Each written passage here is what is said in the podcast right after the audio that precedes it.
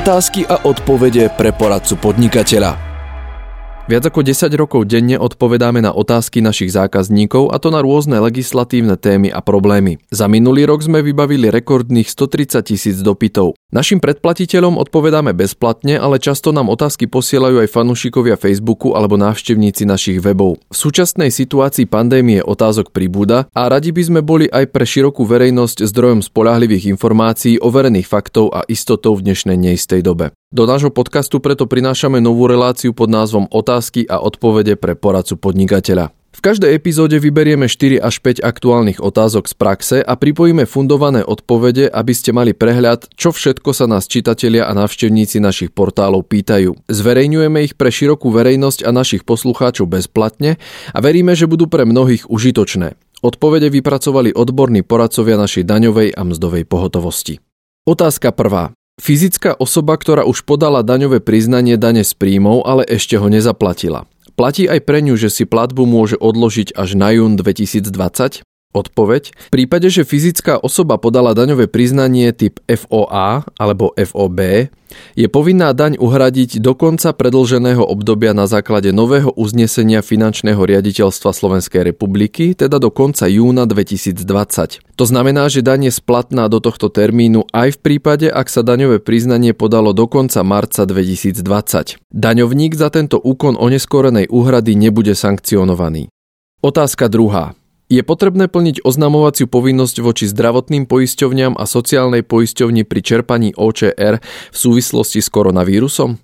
Odpoveď. Ak si zamestnanec uplatní nárok na ošetrovné, zamestnávateľ oznamuje do zdravotnej poisťovne obdobia poberania ošetrovného kódom 1O. Pri OČR, ktoré sú platné 10 dní, sa kódom 1O oznamuje celá doba potreby OČR. Aj tá, ktorá nie je platená ošetrovným, ak poistenec naďalej ošetruje člena rodiny. Termín na splnenie tejto povinnosti je do konca nasledujúceho mesiaca. Zamestnanci povinne nemocenský a dôchodkovo poistení nie sú povinní platiť poistné na nemocenské a dôchodkové poistenie a poistné na poistenie v nezamestnanosti od prvého dňa OČR v prípadoch, kedy je ošetrovné poskytované po celú dobu OČR. V týchto prípadoch sa poistencom neprerušujú povinné poistenie počas OČR. Pri OČR, ktoré sú platné 10 dní, sa od 11.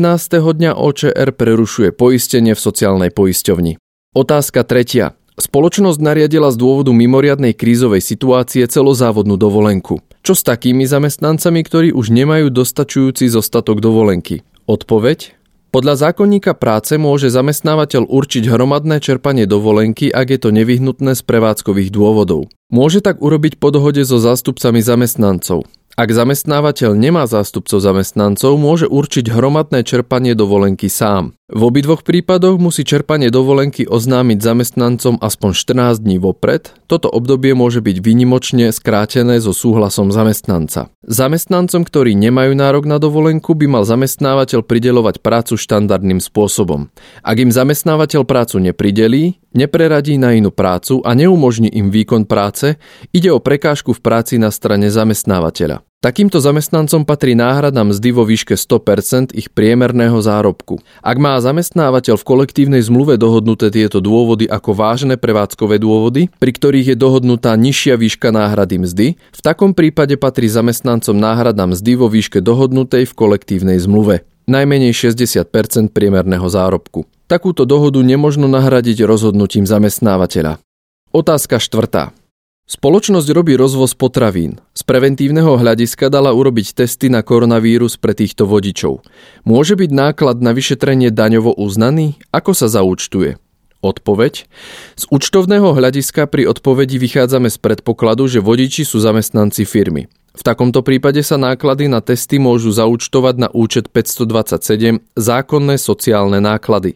Účet 527 zákonné sociálne náklady slúži na zamestnávanie nákladov vynaložených na vytvorenie pracovných a sociálnych podmienok a na starostlivosť o zdravie zamestnancov.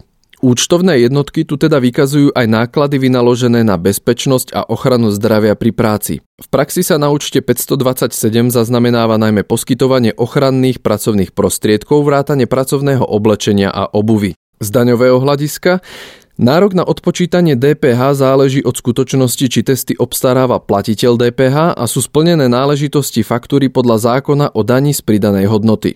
Malo by ísť o testy pre zamestnancov. V prípade živnostníkov, respektíve osôb, ktoré nie sú v statuse zamestnancov, odporúčame uvedené výdavky refakturovať. Z pohľadu daňovej uznateľnosti nákladu účtovaného na účet 527 možno konštatovať, že ide o daňovo uznaný náklad, pretože v rámci paragrafu 6 zákona o BOZP zamestnávateľ v záujme zaistenia bezpečnosti a ochrany zdravia pri práci je povinný dodržiavať určité postupy. Ide o záležitosť, ktorá je zdravie ohrozujúca. Počúvali ste epizódu Otázky a odpovede pre poradcu podnikateľa. Ďalšie príklady z praxe a časté otázky nájdete na našich odborných portáloch daňovecentrum.sk alebo mzdovecentrum.sk. Zachovajte nám priazeň a do počutia.